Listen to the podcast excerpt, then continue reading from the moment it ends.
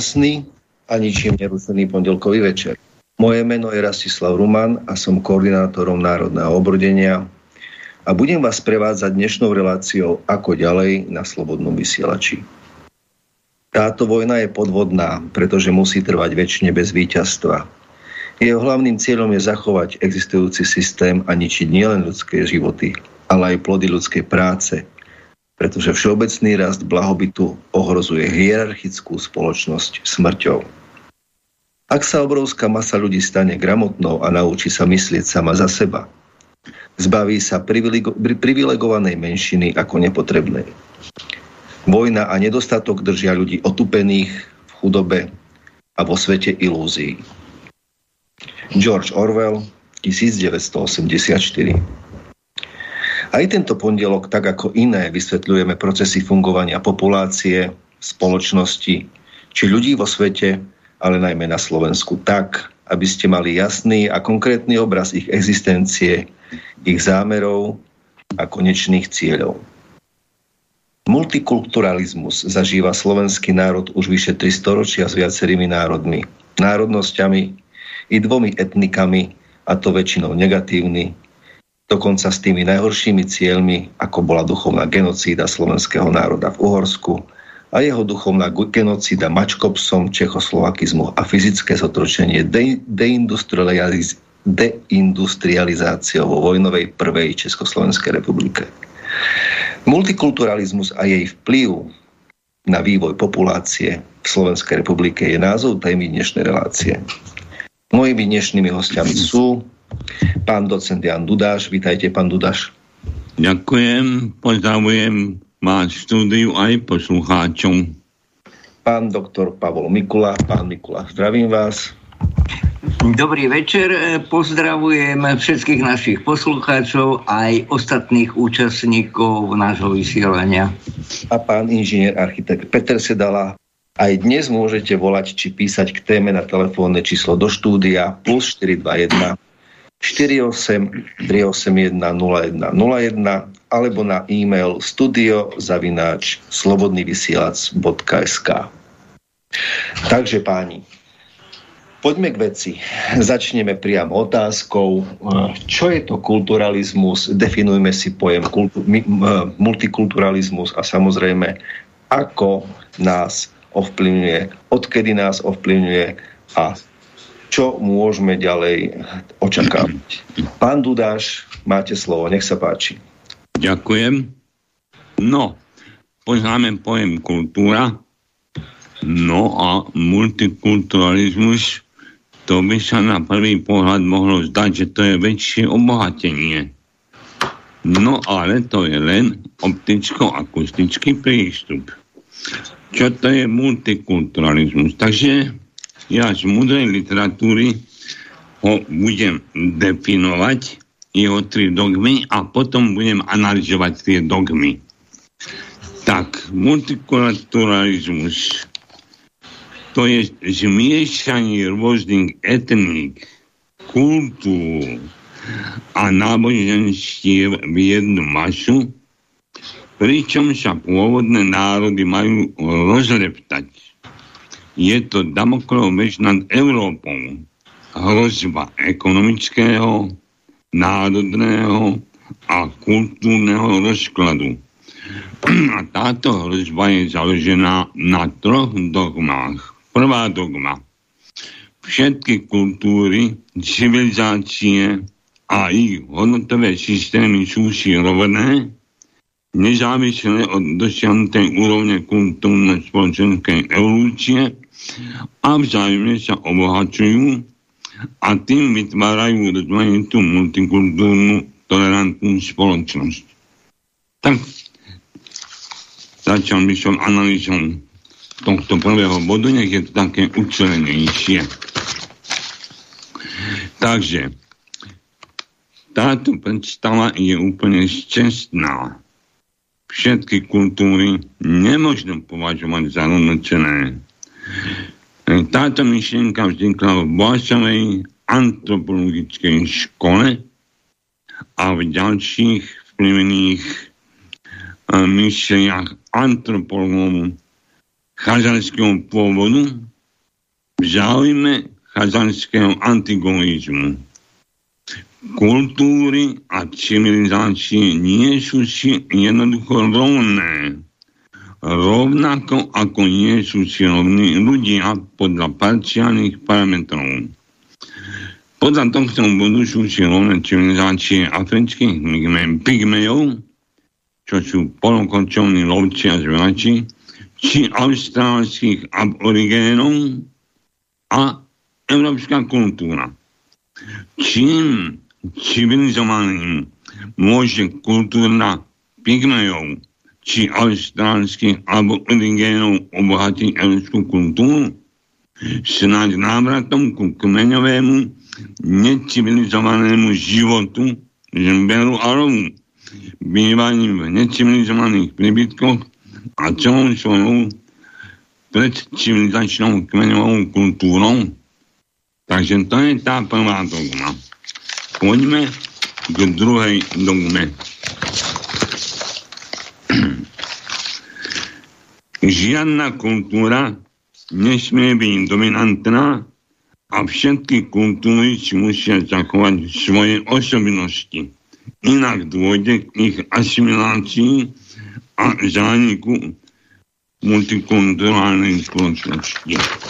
No, pozrieme sa na to. V priebehu vývoja dospelých civilizácie na rôznu kultúrno-civilizačnú úroveň.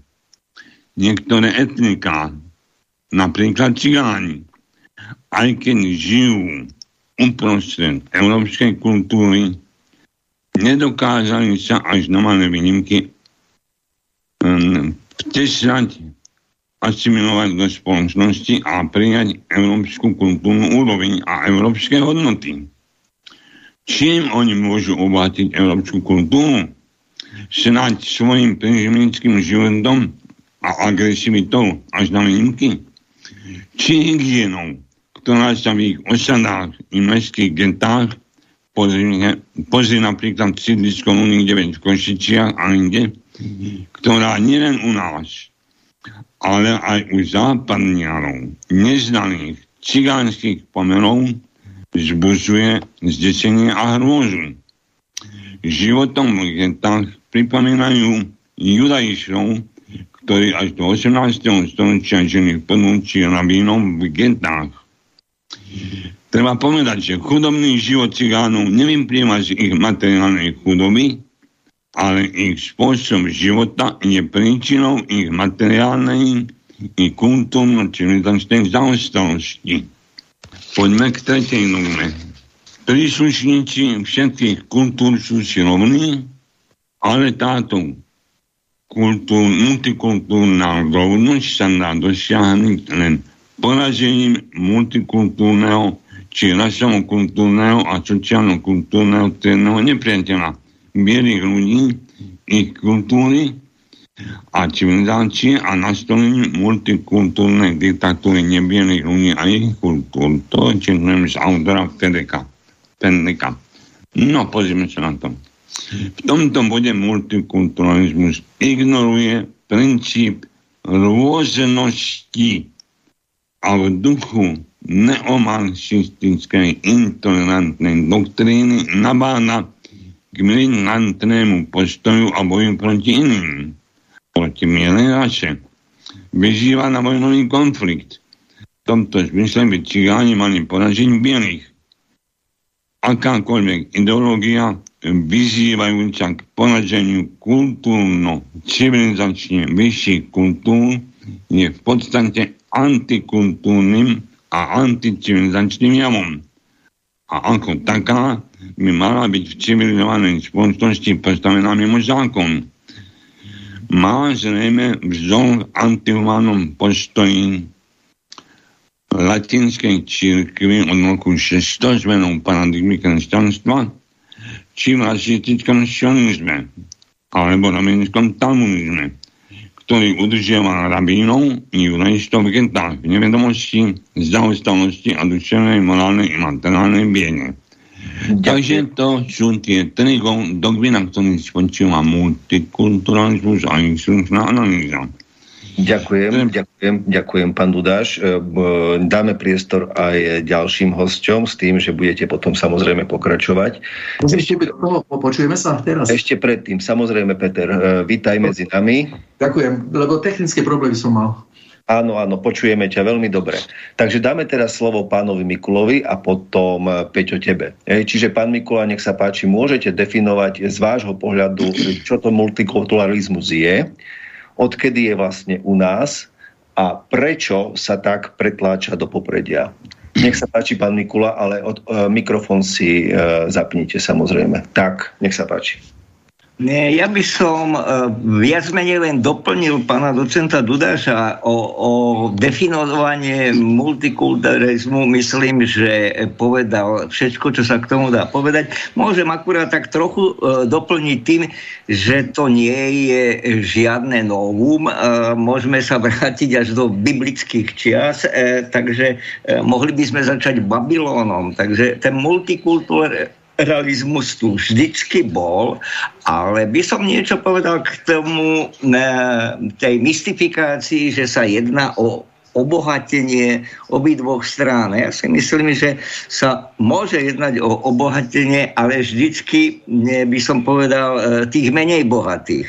Tam fungujú zákony, ako fungujú fyzikálne, že vždycky e, ten prúd ide z vyššieho potenciálu na nižší, čo preložené do Slovenčiny znamená, že obohatení sú vždycky tí, čo sú na niž, nižšom stupni kultúrneho, e, technologického a sociálneho e, vývoja.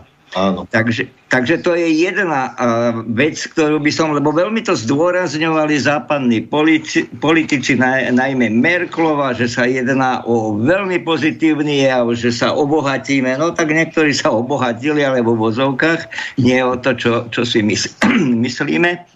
A je to uh, jav, ktorý sa periodicky opakujú. Môžem uh, z Babylónu skočiť na objavenie Ameriky. Tam sa tiež uh, kultúrne obohatili tí, čo uh, zdevastovali pôvodnú civilizáciu. Uh, ohľadne uh, cigánov, čo hovoril pán docent uh, Dudáš, tam je veľmi zaujímavý jav, že aké dlhé obdobie spolu nažívajú s nami a nemajú šancu sa integrovať. Ja náhodou mám v ruke akurát teraz e, knihu od Samuela Augustínyho.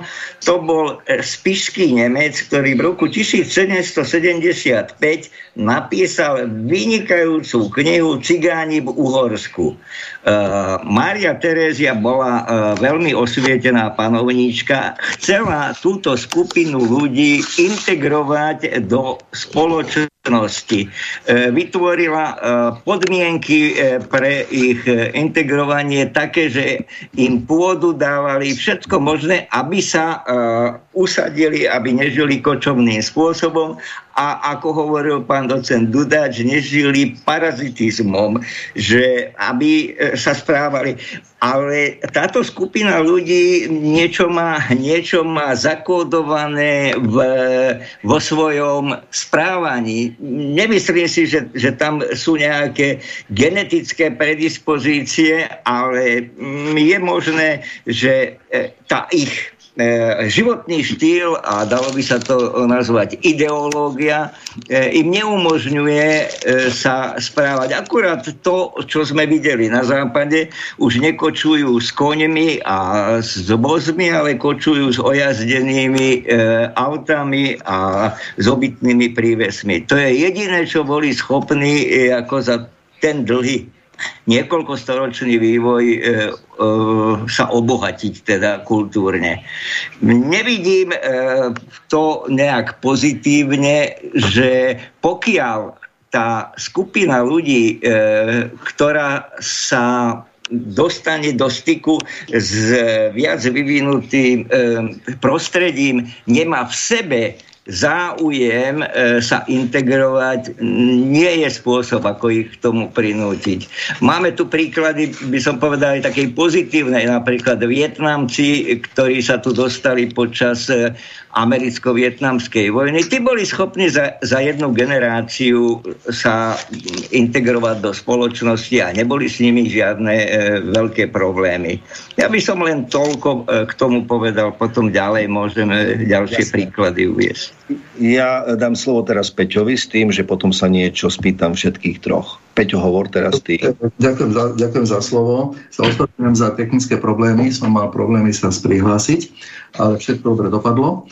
E, takto, ja som sa prednedávnom zamýšľal nad tým pojmom e, multikulturalizmus a priznám sa, že trošku by to začalo naháňať strach.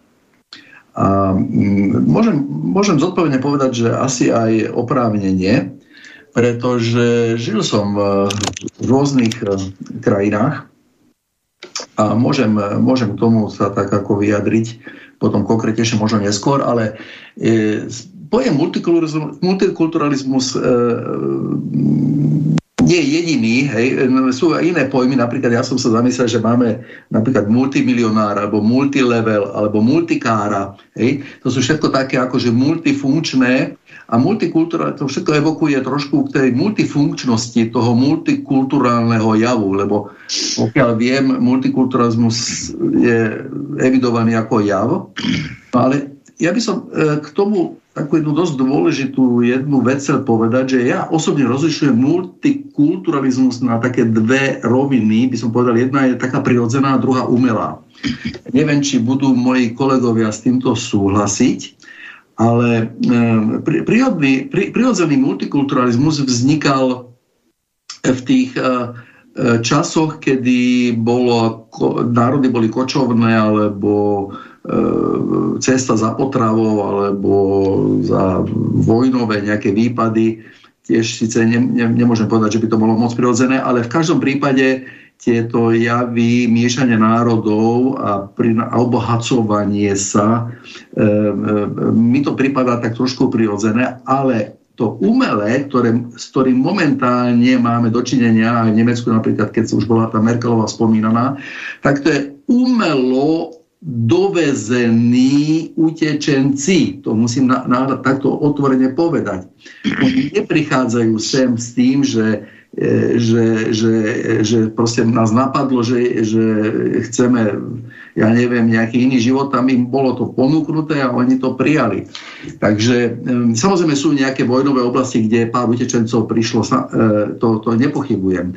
Takže rozlišujme medzi týmto prírodzeným a umelým a keď už máme dočinenia s týmto umelým, tak potom, e, potom vôbec nemôžeme hovoriť o obohatení, pretože tie národy, ehm, napríklad zoberme si na Slovákov, my nie sme pripraví na to, aby sme prijali inú kultúru. Ano, otvorene poviem, nie sme prijatí, nie sme na to ako pripravení. Ani nábožensky, ani psychicky, ani ekonomicky.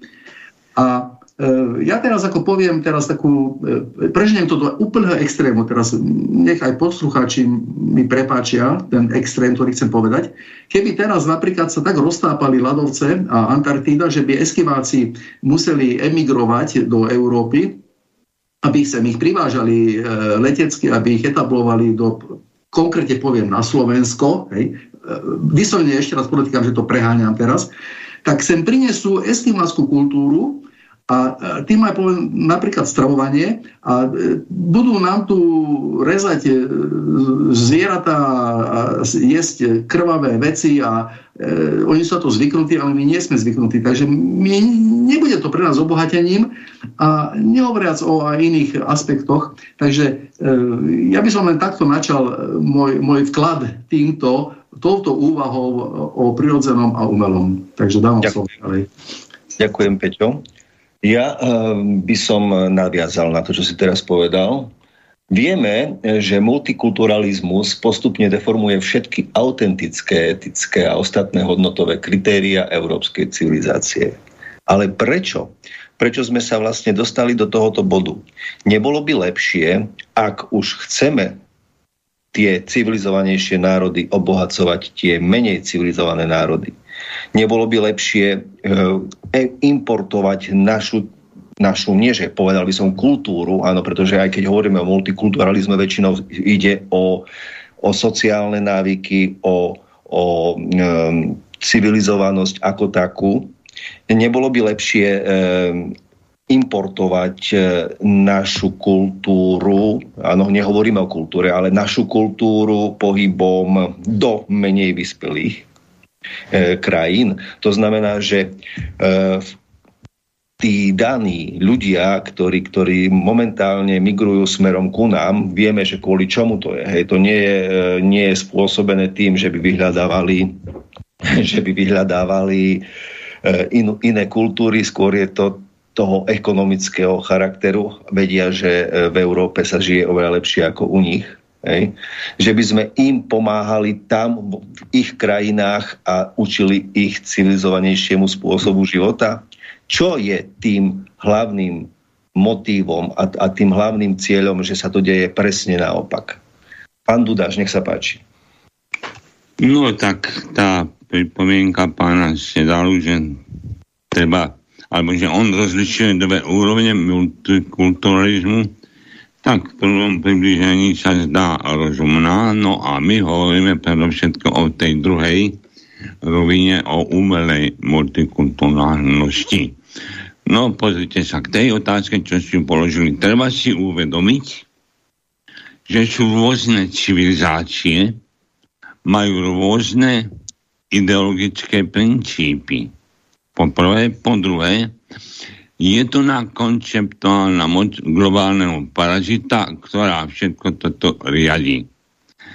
Tie ideológie nie sú celkom kompatibilné. Zoberte si islam, kresťanstvo pred, e, bez starého genocidného zákona a potom kresťanstvo so genocidným zákonom. Títo moslimovia nikdy, nikde sa neetablovali v iných kultúrach, nikde sa neprispôsobili, tvrdia viacerí sociológovia. Takže oni nie sú z princípu schopní zžiť sa za kultúrou iných. A vidíme to aj na ich vplyve do Európy teraz pri tom pretláčaní imigrantov, čo je afromoslimská kolonizácia. Áno. No potom máme tu na ešte uh, síly, ktoré sa uh, riadia princípom starého zákona, tie tiež nie sú schopné pripustiť niekoho iného alebo obohatiť sa, pretože tie sily majú svoju ideologickú moc založenú na tom, že sú samovyvolení. Áno? Takže táto otázka je súvisí jednak s tými ideológiami rôznych hnutí, ktoré sa nazývajú náboženské, no a súvisí aj spôsobením globálneho parazita. Takže ačkoľvek tá vaša myšlenka sa zdá príťažlivá, myslím si, že z týchto dvoch dôvodov je ťažko realizovateľná. Ďakujem pekne. Ja každopádne stále nastojím na svojej otázke. Prečo nepôsobíme na, na národy priamo na ich územiach, tých, na tie národy, ktoré sú menej civilizované, prečo im ne, nejakým spôsobom nepomôžeme, ale riadíme túto migráciu smerom do Európy. Určite to má hĺbší význam a som presvedčený, že e, aj tak to je čo sa týka multikulturalizmu, tak e, je to vo svojej podstate antieurópska civilizačná idea, tvorí jadro skrytých síl západu. To píšete vy, pán Dudáš. Západné ideológie namierenej proti západu. A je to ideologická doktrína na riadenie pardon, na riedenie kultúrnej i demografickej identity spoločnosti. Čiže od to, tu, tu treba hľadať e, ten koreň problému. Pán Dudáš, e, chvíľočku, dáme, dáme slovo pánovi Mikulovi a potom Peťovi a potom pôjdete vy. Pán Mikula, nech sa páči, mikrofón si zapnite. veľmi správne ste naznačili, že treba sledovať účel. No a, a to znamená, že to rozdelenie, ktoré e, spravil pán e, architekt Sedala, že máme e, prirodzenú, prirodzený tok multikulturalizmu a umelý. Tento umelý vysvetľuje, že za tým je účel. A účel je ten, že e, globálni, e, globálni zločinci, inak ich nemôžem nazvať, e, prišli na to, že jednoducho sú na slepej koleji a končia. Nemá to iné východisko. Takže toto je e, na odpútanie pozornosti od e, sveta tzv. euroatlantických hodnot, ktoré žiadnu hodnotu nemajú a vyvolali preto, preto e, pán e, redaktor Ruman, e, že výzva robme to u nich doma i nesplňa tento účel. O to oni nemajú záujem. Oni majú záujem vyvolať chaos a prežiť za každú cenu čo najdlhšie. To je jediné vysvetlenie toho, čo sa teraz deje. Zatiaľ toľko by som k tomu povedal. Áno, áno, ale stále som e, e, nedostal tú hlavnú odpoveď. Čo je cieľom? Účel vieme, čo je účelom. Áno, to znamená, že zriediť nejako, respektíve oslabiť túto európsku civilizáciu. Ale prečo? Za akým účelom? A čo je konečný cieľ? Peťo? Skúsim, skúsim e, reagovať na to.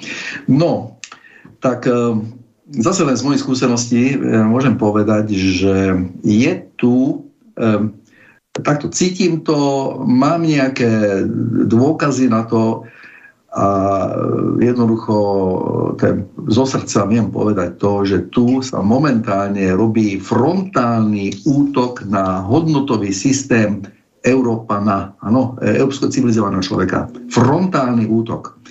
To znamená, že táto toto územie niekto chce dobiť. O tom nie je pochyb. My tu máme vodu, my tu máme inteligenciu, my tu máme prírodné bohatstva v Európe, myslím celkovo. A tie, on, o tie má niekto záujem. A najľahšie to je dobiť tak, že urobiť tzv. vnútorný rozvrat. A vnútorný Peťo, rozvrat... Peťo, Peťo, ale prírodné bohatstva majú aj oni. Áno. Áno, len, len, len tak si poviem, že to prírodné bohatstvo nestačí. To, to treba, viete, spracovať a treba mať know-how. Ano, to, je, to je ruka v ruke s, s, s tou... Tak, tak my máme automobilky, e, to, to máme len preto automobilky, že máme schopných e, mužov, ktorí tam vedia robiť nástrojárov, strojársky vzdelaných. Áno? Aj ženy, aj ženy, aby sme... Dobre, aj ženy samozrejme, hej, ale väčšinou tam robia muži, dobre. E, ale teraz e, to, to, to je ruka v ruke ide. To znamená, že o Európu, Európa je konkurentom um, um, týmto um, zaoceánským záujmom a treba ju rozbiť. E, rozbije, e, a napríklad islamizácia. Islamizácia je e, určitý e, proces, jav, ktorý sa implantuje do Európy a tým pádom sa vytvára, vytvára chaos. A e, ospravedlňuje sa samozrejme tým, že multikulturalizmus bude obohatením, ale to nie je pravda. To nie je absolútne pravda, to je lož. Poviem príklad. Predstav si, predstavme si slovenskú domácnosť. Slušne žijúci štvorčená rodina. A vám doneseme dvoch implementovaných, doneseme do vašej rodiny, ktorí majú úplne iné zvyky. Áno, úplne iné. E, jednoducho nebudú sa vyzúvať, budú špinaví, budú e, mať nočný život, e, rozvratia vám úplne rodinu. Oni nebudú sa ochotní prispôsobovať. A vaša rodina sa rozpadne, e, táto slovenská rodina sa rozpadne, rozvedú sa. Proste jednoducho to nevydržia.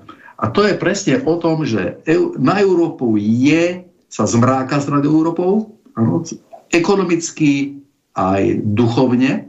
Európa žila duchovne, má vytvorené hodnoty cez renesanciu, architektúra, maliarstvo enormné. Nikde na svete nevzniklo to, čo vzniklo v Európe. E, cez renesanciu, cez e, barok, rokoko a tie izmy všetky, ktoré tu, tu máme, to je absolútne, čo Amerika môže len snívať. Ona nič nevytvorila, Amerika všetko ukradla a všetko si, si donesla z Európy. A teraz treba Európu zničiť. A to je vlastne momentálne cieľ. Multikulturalizmus je, je, je, je, je platforma, cez ktorú to chcú dosiahnuť. To je môj názor. To je môj názor. Môžu s ním niektorí nesúhlasiť, ale ja som žil v Nemecku e, medzi e, týmito, týmito etnikami. Ja som si ich vypočul. Oni majú záujem len o ekonomické veci. Peniaze posielajú odkiaľ došli. Hej. Nemíňajú ich tam, kde, kde, kde pracujú.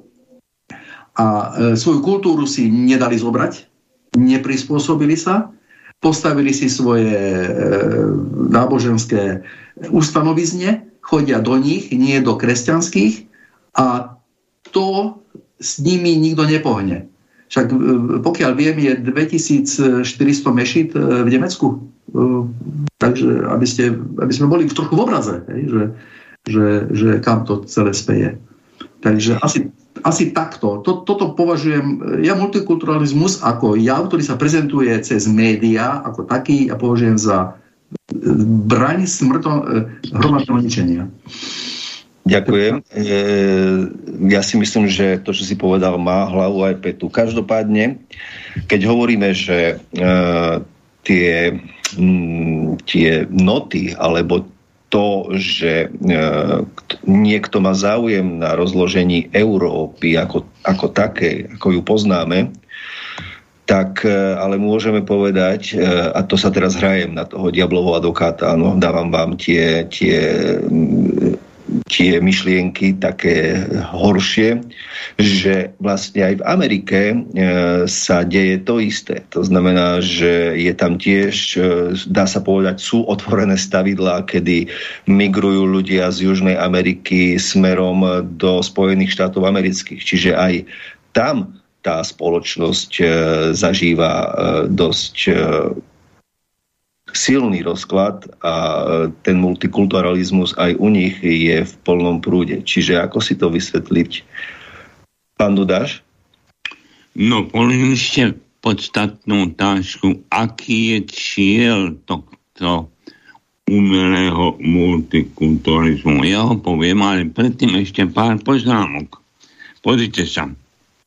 Multikulturalizmus postupne deformuje všetky autentické, etické a ostatné hodnotové kritéria európskej civilizácie. Hlášajú ho najmä nihilistickí profesori prestížnych západných univerzít a politickí i žurnalistickí papagáji, ktorí sú v zajatí schizofrénej frankfurtskej škole degenerácie a hlúposti multikulturalizmus ako míšaný raz v Európe a genderové zvrátenosti majú samozrejme za cieľ degeneráciu a zhlupnutie ľudí, ktorí tak strácajú vitalitu a schopnosť bojovať za svoje vlastné záujmy. Z uvedeného plinie, že multikulturalizmus definovaný v tých troch Mm, charakteristika, ako som ich uviedol, je anticivilizačný a antikultúrny jav. Je v rozpore s prirodzeným vývojom a pokrokom. Je extrémne rasistický a v civilizovanom štáte musí byť postavený mimo zákon a zakázaný obdobne ako iné formy rasizmu. Je to patologický jav, a hlásatelia, hlásatelia multikulturalizmu sú prípadom pre psychiatrov. Multikulturalizmus je rovnako totalitárny ako komunizmus, nacizmus, fašizmus, aj ten systém nedemokratickej demokracie. Multikulturalisti vytvorili brilantný postup vymývania mozgov, aby Európania a hlavne ich mládež to nepostrehli. Takže multikulturalizmus je v svojej podstate antieurópska civilizačná idea a tvorí jadro skrytých síl zo západu. Za, za, západnej ideológie. No a čo je cieľom? Pozrite sa. Tento cieľ máte už názornený veľmi dávno na jednodolárovej bankovke pod pyramidou je tam New Order Seclorum. Nový svetový poriadok, ku ktorému smeruje táto globalizácia. Hej, takže to je stručne k tomu cieľu. Def, definujte, pán Dudáš, definujte New World Order. E, čo je jeho cieľom? Pretože to musíme pochopiť, aby sme pochopili príčiny multikulturalizmu. No, pozrite sa. Na tej močenskej pyramíde, na tej dolárovej bankovke nás spodkuje obyvateľstvo a na vrchu je globálny prediktor parazit, no a medzi nimi sú rôzne vrstvy spoločnosti. Takže tento nový svetový poriadok je zámerom tej najvyššej vrstvy mocenskej pyramíde.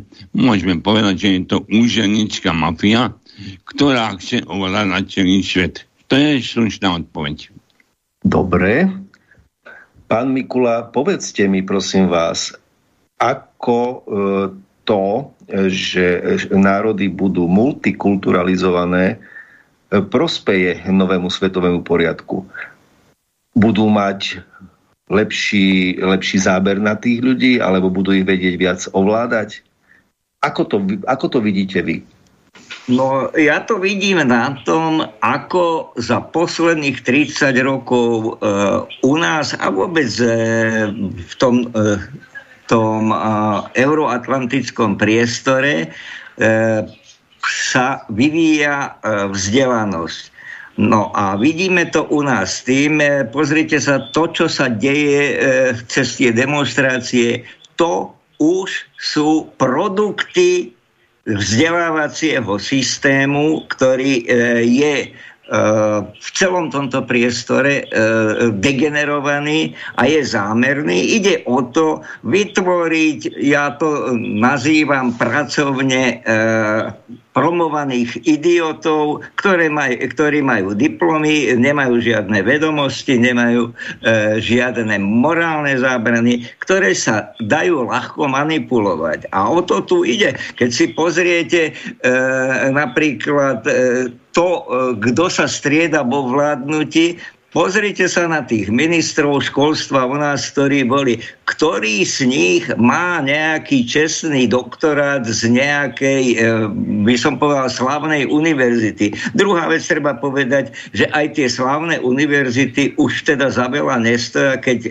taká uh, celebrita v úvozovkách, ako je pani Radičová, je profesorkou jak na Sorbone, tak na Cambridge, Oxforde, to tiež hovorí, že e, tento obrovský úpadok vzdelanosti a vzdelávania není náhodný a není to čiste slovenský problém. Je to, je to umelo regulované, vytvárané prostredie, preto e, má to aj ekonomické pozadie. E, v tom ekonomickom e, aspekte je to, že je to vlastne skrytá nezamestnanosť. Na čo my potrebujeme 1250 politológov, ktorí každý rok končia.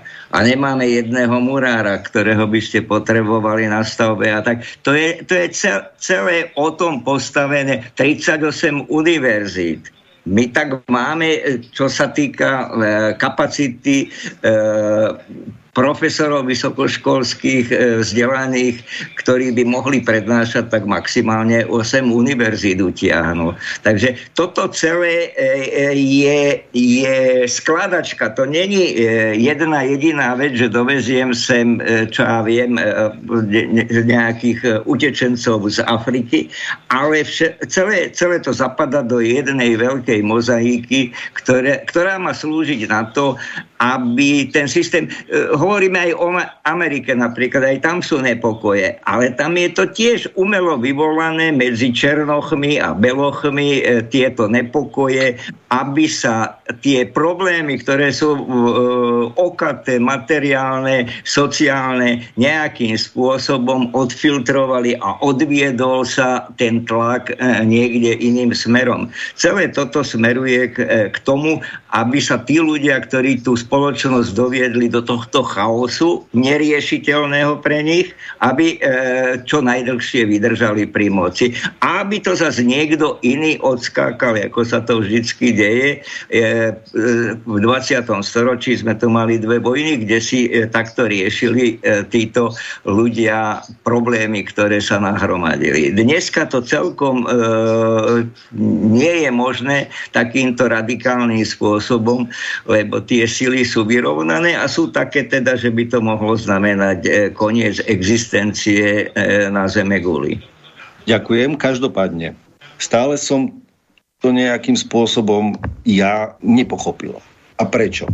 Ako môže globálnemu prediktorovi alebo parazitovi, ako ho nazýva pán docent, vyhovovať, že vzniká v jednotlivých krajinách, eh, dá sa povedať, neriadený chaos. Čo, eh, ako z toho môže on ťažiť eh, v tom konečnom dôsledku toho nového svetového poriadku, ktorý tu má podľa ich predikcií nastať. Peťo? Áno, tak ten nový svetový poriadok prebieha presne podľa určitých stanovených E, kolajníc e, a kvót. A tam e, to sú tie agendy, ktoré sa naplňujú. A tam ciele nového svetového poriadku sú napríklad zníženie počtu obyvateľov, zníženie IQ obyvateľa, to súvisí samozrejme so školstvom a aj s miešaním národov, však nebudeme si, nebudeme si zatvárať oči pred tým, že že jednoducho tým miešaním tá inteligencia proste klesá. A e, ľahšie sa ovládajú masy, ktorá má nižšiu inteligenciu a napríklad stredná vrstva už ani pomaly neexistuje. Existujú už len chudobní a bohatší, tak, e, lebo stredná vrstva je dosť e, vážny problém. Oni, to je masa ľudí, ktorí majú prostriedky a majú vplyv takto, keď sú vykinožení, tak e, sú chudobní a oni e, môžu tak doma sedieť a pozerať e, správy. No, som to trošku prehnal, ale jedno isté, že nový svetový poriadok má svoje ciele, ktoré sú stanovené aj v tom ekonomickom fóre, aj Mark Schwab, pán Schwab o tom hovorí jasne. Ehm, dokonca Európska únia má tiež skryté, by som povedal, um, uh, také, také mechanizmy. Jak pán Duda napríklad spomínal uh, s tou dolárovou bankovkou, tak ja spomeniem, všimnite si jednu veľmi zaujímavú vec, že bruselská budova tak je presne babylonská väža. Ano? Tá, tá, tá, s kruhovým pôdorysom a tým kaskádovitým odstupňovaním do výšky, to je presne Babylon. To, je, to sú vlastne také také magické prvky, ktoré sú implantované takisto, jak v Spojených štátoch slobodomorárske, e, Washington je riešený celý slobodomorárskými symbolmi a tak, takže to je všetko prešpikované už e, tými tajomnými magickými cestami a mechanizmami a tie sa naplňujú. Takže my sme svedkami e, tohoto procesu Uvidíme, kam to príde. No v každom prípade nie je to pozitívny proces, lebo tam môžeme hovoriť o aj satanizme, pretože tam sú implantované tie tmavé, e, tmavé prvky, ktoré sú proti kresťanstvu namienené. A samozrejme, keď už hovoríme napríklad o multikulturalizme, tak musíme hovoriť, že, že e, to je namierené hlavne aj proti kresťanstvu, proti kresťanským hodnotám. Pretože nič nie je pre, pre, pre ten prediktora, ktorý, ktorý e, nechce šťastie ľudí, nič není horšie ako mať národ, ktorý je, ktorý je, e, žije vyváženie zdravo a má myslenie zdravé a má svoju vieru hej, a nenechá sa len tak zlomiť. Takže preto je ten obrovský útok na jeho kultúru, na jeho tradície. Však všimnite si, čo sa, čo sa robí. Všade sa ničí tradícia. No? A toto sú tie veci, ktoré my sme práve svetkami. Takže asi takto zatiaľ. Ďakujem, ďakujem. Máš pravdu, Peter. Všetko je to o symboloch. Tie mesta sa stavali e, podľa určitej geometrie, či už e, slobodomurárskej, alebo tie novšie už podľa satanistickej. Každopádne máme tu, máme tu dotaz, respektíve pripomienku od pána poslucháča Petra. Som starý konšpirátor. Odpoveď na moderátorovú otázku. Z môjho pohľadu je cieľom depopulácia, multikulturalizmus, klimatická zmena, pandémia a podobne. Všetko sú to umelo vytvorené problémy, ktoré smerujú k zniženiu populácie na Matke Zemi. Pán Dudáš, nech sa páči. No, pozrite sa, depopulácia. Musíme si uvedomiť jednu vec. Tí, ktorí určujú chod dejín, robia všetko pre svoje maximálne zisky. A áno, sa publikuje široko, že ide depopuláciu. Ale položme si otázku. Keď sa zniží populácia, zvýšia sa zisky tomu globálnemu parazitovi? Takže to je ako pripomienka k tomuto problému. Treba si však uvedomiť e, ďalšiu vec. Existuje 5 mocí. Tri vnútroštátne poznáme a sú dve nadštátne. Tá najzákladnejšia a na najvyššom vrchu všetkého je konceptuálna moc koncept, ako sa bude vyvíjať spoločnosť. No a potom je ideologická moc, ktorá rozpracováva konceptuálnu moc do foriem priateľných obyvateľstvom. No a v princípe konceptuálna moc môže byť len dvojaká, ako píšu kritickí autory. Buď je to konceptuálna moc genocídneho starého zákona, alebo je to konceptuálna moc humánnej identity Aten. Tá začala byť poražená, poražená a poražená latinskou cirkvou v 4. a 6. storočí.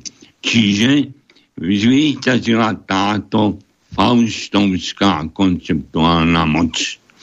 Pokiaľ ľudia nerozozdávajú tieto veci a tieto moci, tak dovtedy bude, budú a budeme v zajatí tejto faustomskej konceptuálnej moci. Ano? Takže to je o všetko záležitosť politiky. Politika je nad všetkým. Politika určuje všetko. Politika určuje aj zákonodárstvo.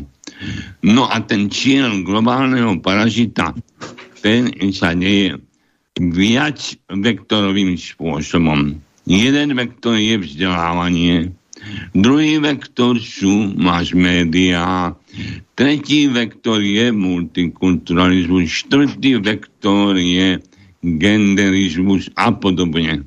Áno, takže toto všetko si treba uvedomiť, pospájať do architektúry súvislosti a zbaviť sa mentálnej kolonizácie. Takže stručne. Ďakujem za stručnú odpoveď, pán Dudáš. Nech sa páči, pán Mikula.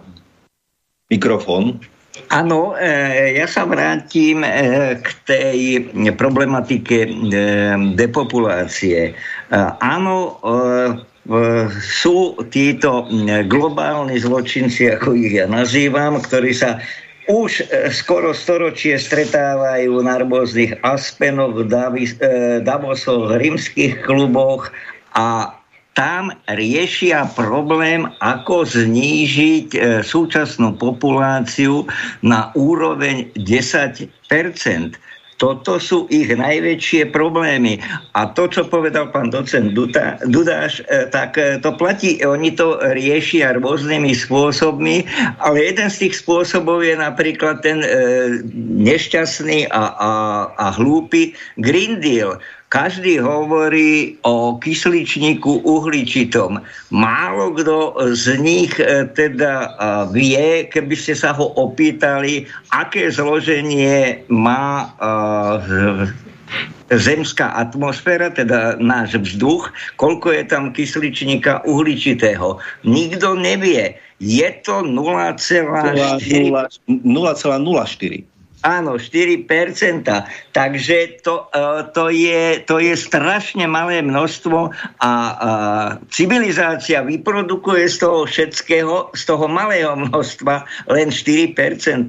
Takže ktorákoľvek uh, sopka vypustí uh, svoje uh, plyny, tak e, vyprodukuje toľko e, CO2, koľko ľudstvo vyprodukovalo od svojej existencie. A riešia tieto problémy, pseudo, problémy vediac a spoliehajúca, že to ľudia nevedia. Si myslím, že ani títo organizátori Green Dealu netušia ten pomer e, toho kysličníka uhličitého. A to je viac. Ďalšia, ďalšia vec bola táto šialená e, fašistická e, agenda e, e, koronavírusu to, to nie je náhoda, že sa to deje. Ja si myslím, že tie nejaké materiálne zisky z toho sú pre nich len sekundárny e, efekt. Ale pôvodný bol znižiť tú populáciu. Niekoľko e,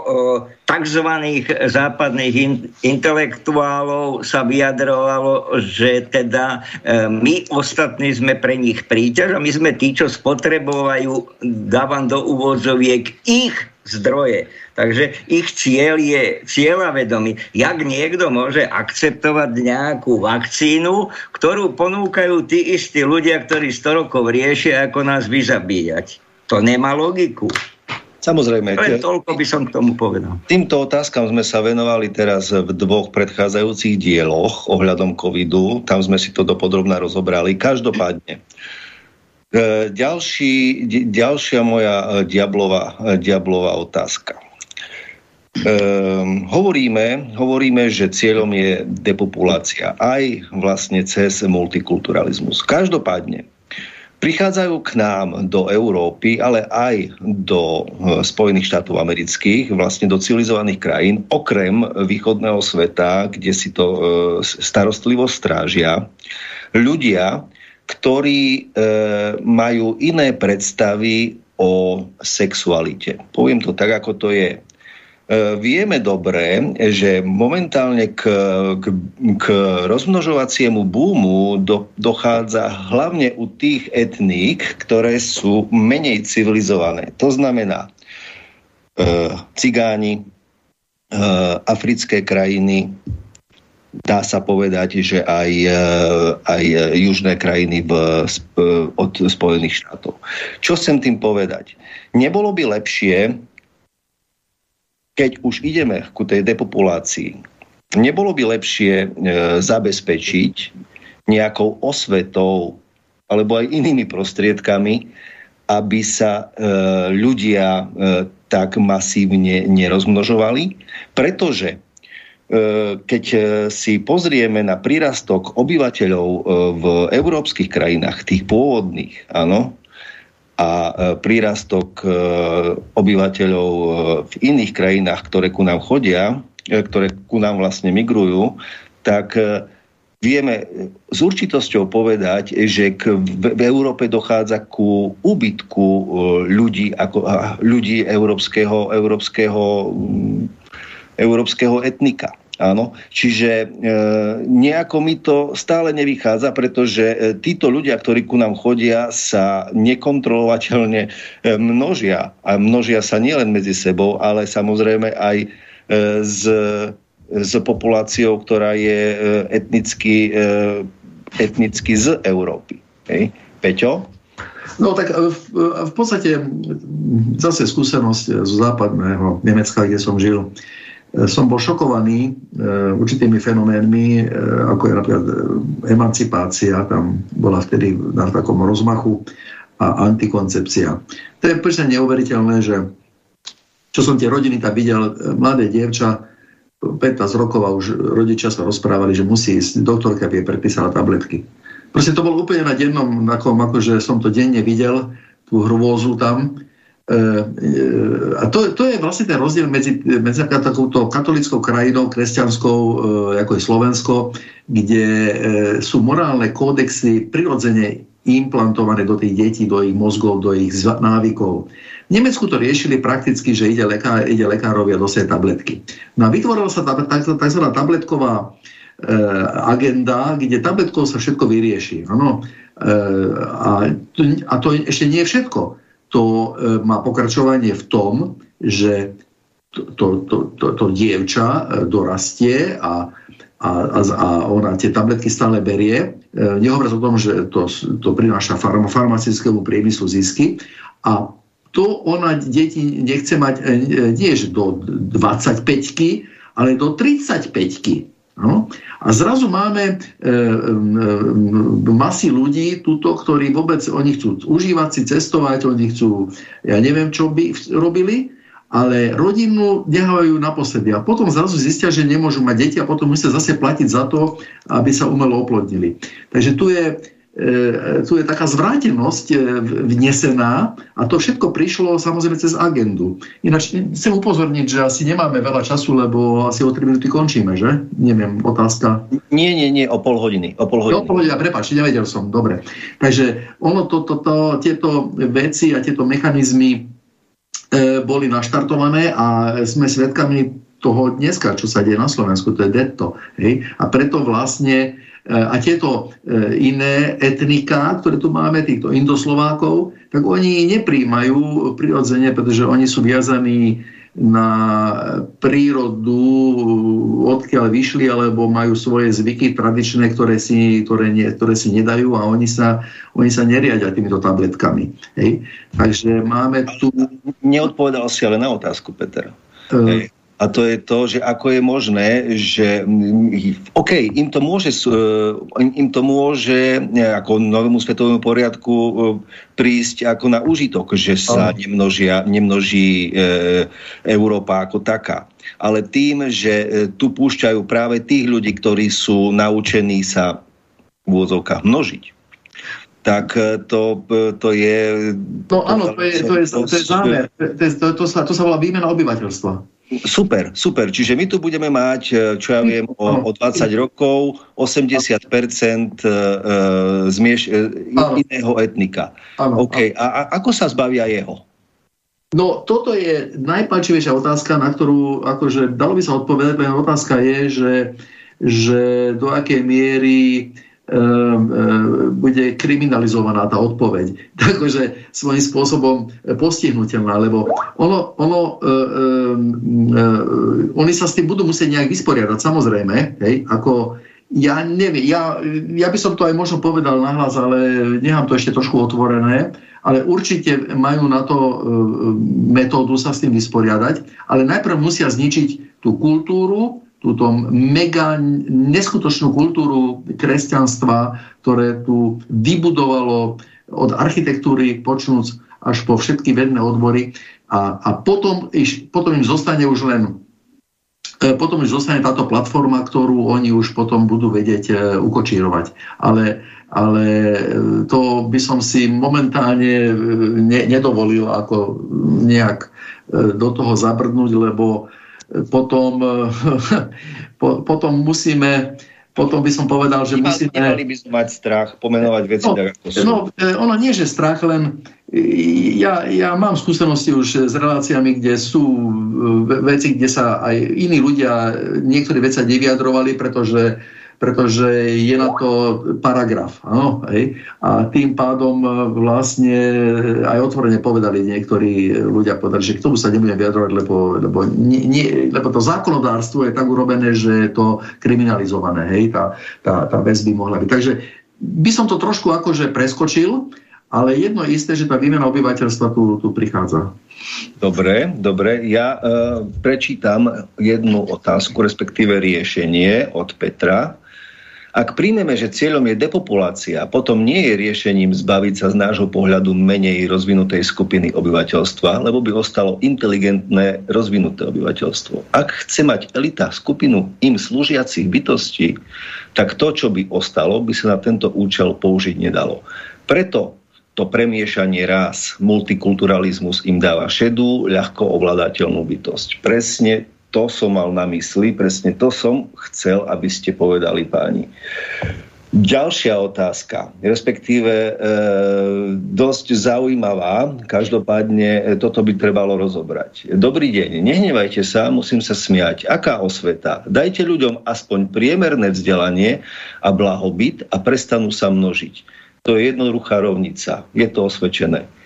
Píše Ľubo, Ľubo, e, nehnevaj sa, ale s tým ja osobne nemôžem súhlasiť, pretože priemerné vzdelanie a blahobyt je jednoduchá rovnica k, k neprimeranému množeniu. Ako náhle máš e, k dispozícii základné potreby, to znamená, e, kde bývať, čo jesť, a, a si spokojný s tým, ako funguješ, to znamená, že máš všetky podmienky vytvorené na to, aby si mohol vychovať deti, tak nemáš jedno dieťa, ale máš 4-5 detí.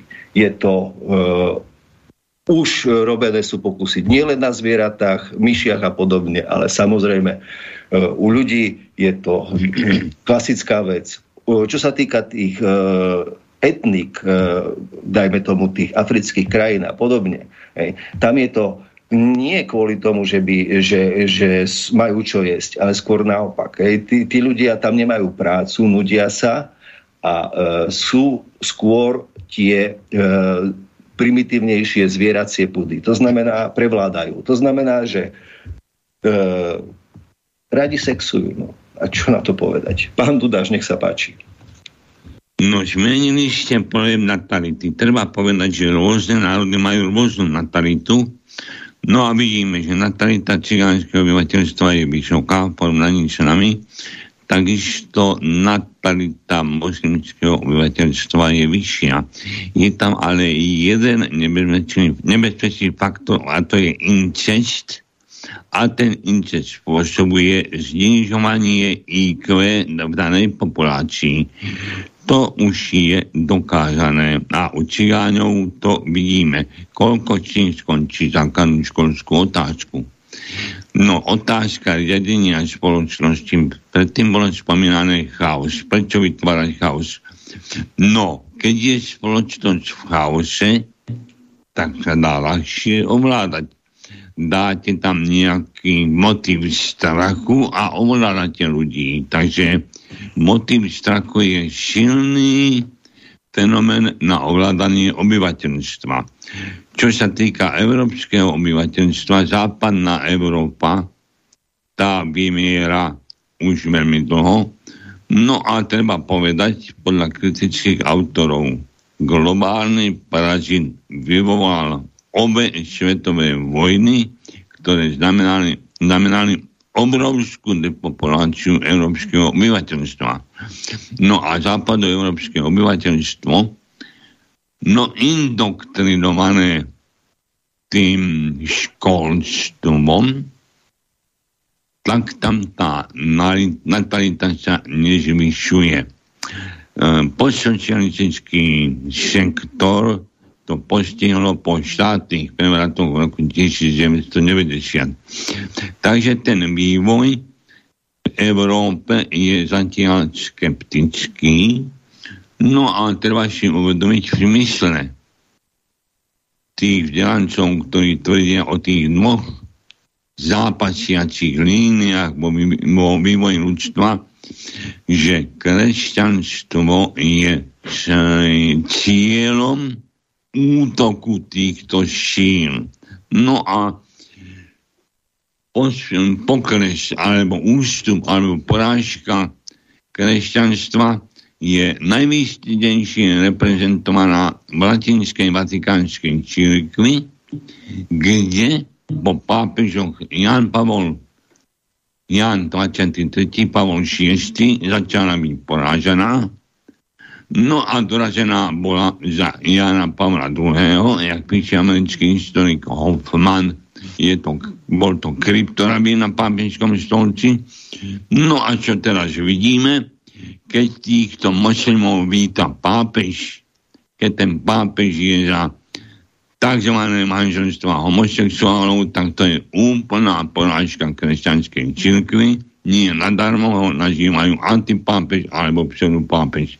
Takže Európa je v strašnom chaose, no a vďaka alebo z dôvodu riadenia globálnym parazitom stojíme pred závažnou otázkou a problémom, ktorý môže skončiť zničením civilizácie.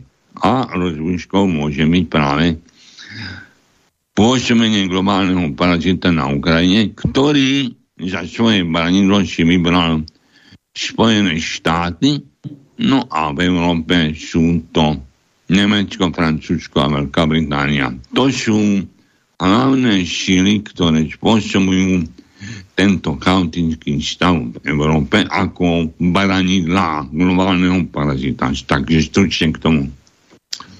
Ja ešte predtým, ako dám slovo pánovi Mikulovi, e, tak e, podotknem, že čo sa týka kresťanstva ako takého, my môžeme hovoriť o kresťanstve, ale nesmieme zabudnúť na církev, pretože církev je, dá sa povedať, tým vedúcim, vedúcim prvkom v tom, v tom e, náboženstve kresťanskom, pretože čo ja si pamätám a, a čo, čo viem, tak církev vždy kolaborovala s, s vedúcimi špičkami. Áno, či, či, už, či už si pozrieme prvú, druhú svetovú vojnu, ale aj, aj do ďalekej histórie. Čiže tomto e, by som nepovedal, respektíve e, nedáva mi to, nedáva mi to nejak zmysel, že by, že by to bol útok na kresťanstvo ako, tak, ako také, ale povedal by som, že je to útok na základné duchovné hodnoty ľudí, hej, na základné tie, tie morálne, morálne hodnoty. Hej, to znamená rodina, e, spolupráca, umiernenosť, a tak ďalej a tak ďalej. Tu my, si, si myslím, že je, ten, že je to grok, čo, čo sa snažia v ľuďoch uh, zlomiť a zmeniť. Hej. Pán Mikula, nech sa páči. Mikrofón.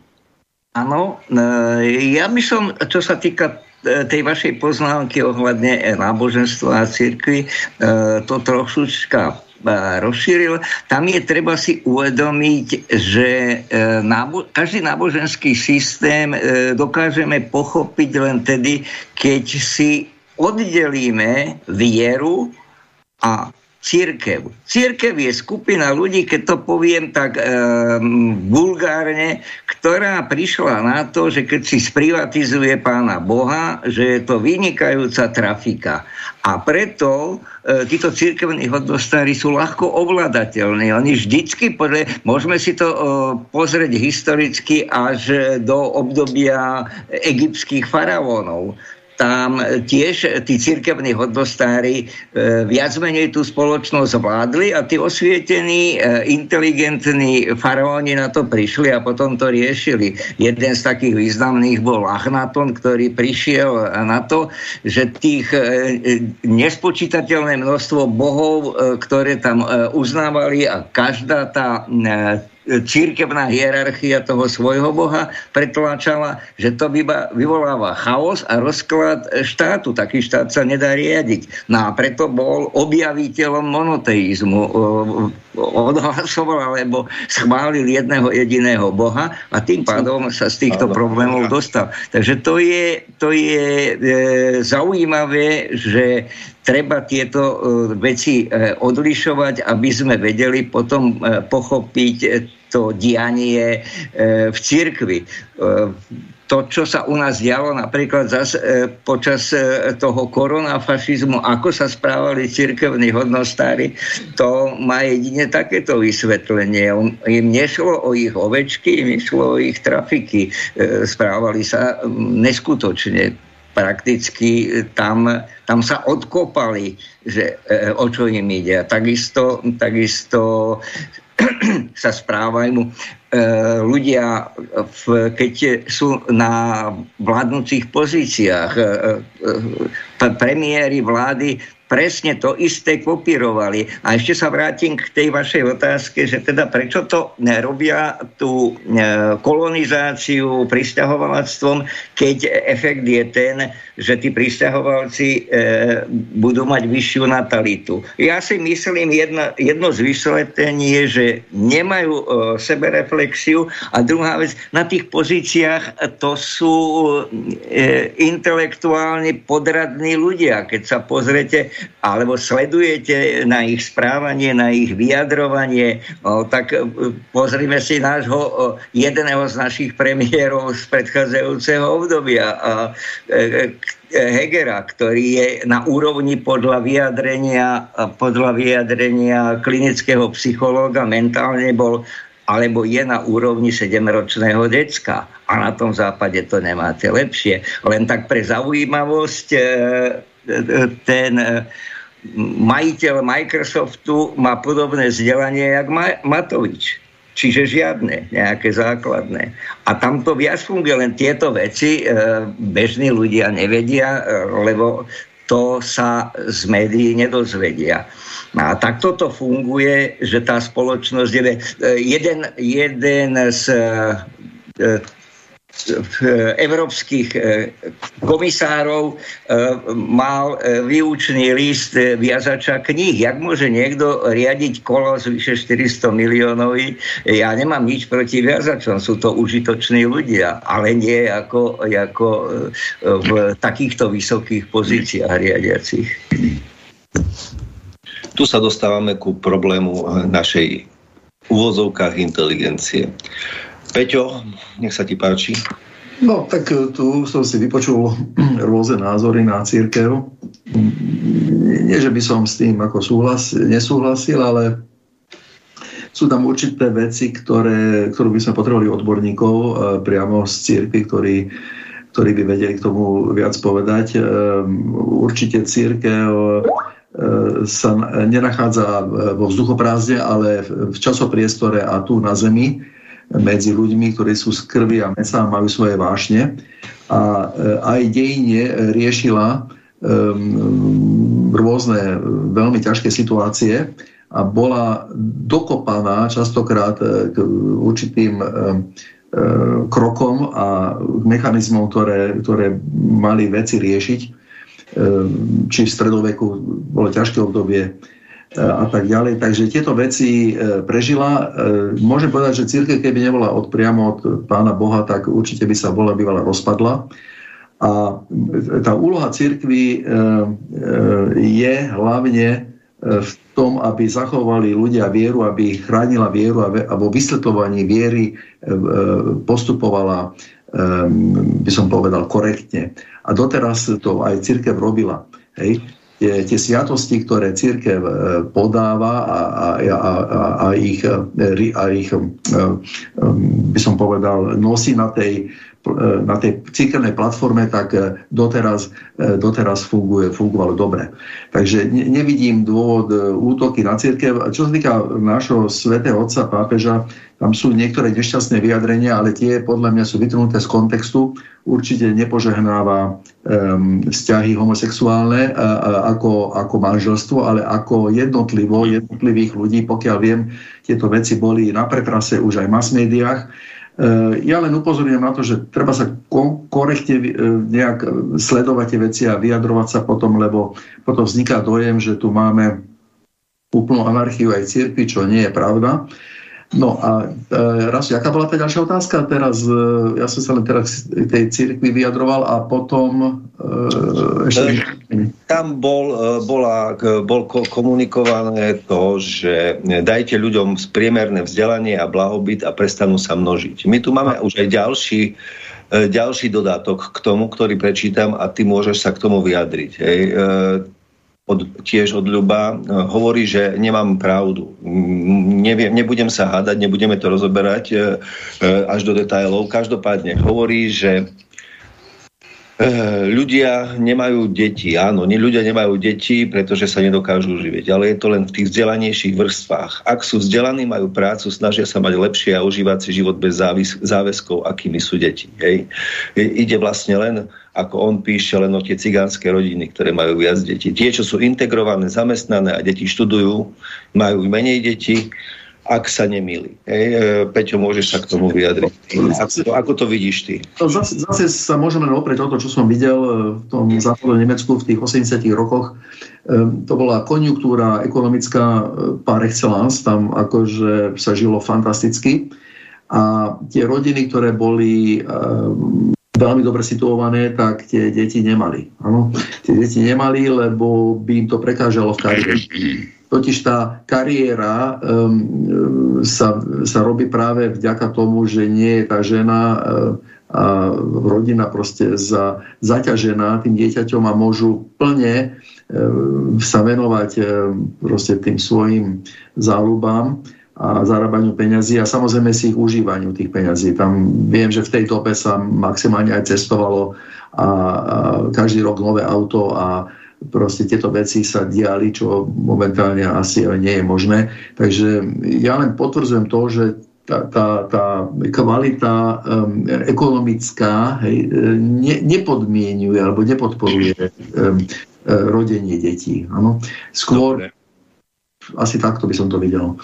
Beriem, beriem a tým pádom uh, som rád, že som sa niečo dozvedel, aspoň, aspoň budem zase mať rozšírenejší obzor. Každopádne, vráťme sa späť k multikulturalizmu, máme posledných 10 minút, tak jak by som to nejakým spôsobom sa snažil uzavrieť.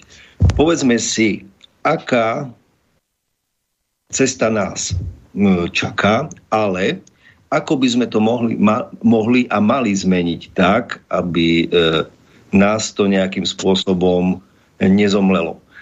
Sice vieme a myslíme si, že Západ už kvázi tú šancu nejakým spôsobom nemá, ale e, my, e, slovanský národ ako taký, sa ešte vieme nejakým spôsobom brániť, prípadne e, postaviť sa k týmto veciam tak, ako by to bolo potrebné. Pán Dudáš, nech sa páči. No ešte k tej otázke náboženstva a církvy, ktorú otvoril. Ale v krátkosti, v krátkosti. Áno, samozrejme, pán Mikula, no tak to, čo povedal pán Sedala, je len svedectvom, že má ešte veľké, obrovské medzery v poznaní histórie cirkvy, ktorú pravdivo nepozná ani klérus vrátane najvyššieho u nás. Hej, o tom môžeme si niekedy inokedy, hej? No, aká je možnosť záchrany? Pozrite sa. Sme súčasťou západu sa hovorí. Faktom je, že západ nás vlastní. My, Slovania, my máme iné hodnoty, ako má hodnoty západ. Čiže e, východisko z tohto tristného stavu je len v sledovaní našich tradičných hodnot humánnosti, spolupatričnosti a pravdivosti. To je stručný návod. No a samozrejme je potrebné tieto myšlenky osvetľovať. Treba nám nové osvietenstvo, aby osvietilo ľudí, aby si to začali uvedomovať, uvedomovať a podľa, podľa toho sa správať a nepodliehať tomu masívnemu traku tých bučiacich médií hlavného prúdu a takisto tomu obrovskému tlaku deformovaného školstva, ureformovaného mnohými reformami a v súčasnosti podliehajúcemu utajenej anticivilizačnej paradigme vzdelávania, čo je vlastne nevzdelávanie, vytváranie kaleidoskopického prístupu. Treba si vytvárať mozaikové, mozaikové vzdelávanie a tú architektúru súvislosti. Takže ja v tomto vidím východisko. Ďakujem veľmi pekne, pán Dudáš. E, pán Mikula, nech sa páči.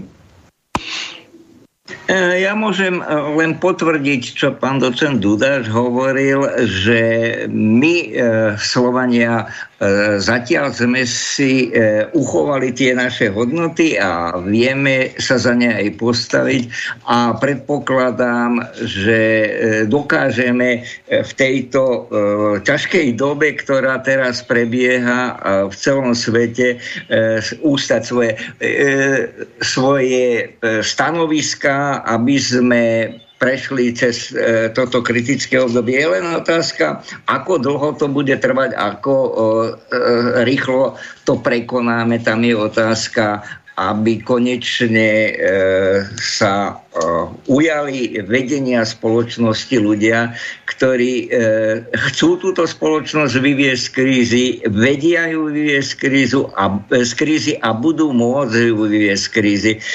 Je možné, že Západ bude mať toľko problémov, že sa bude zaoberať svojimi problémami a vtedy nastáva doba, že si my naše veci vieme poriešiť.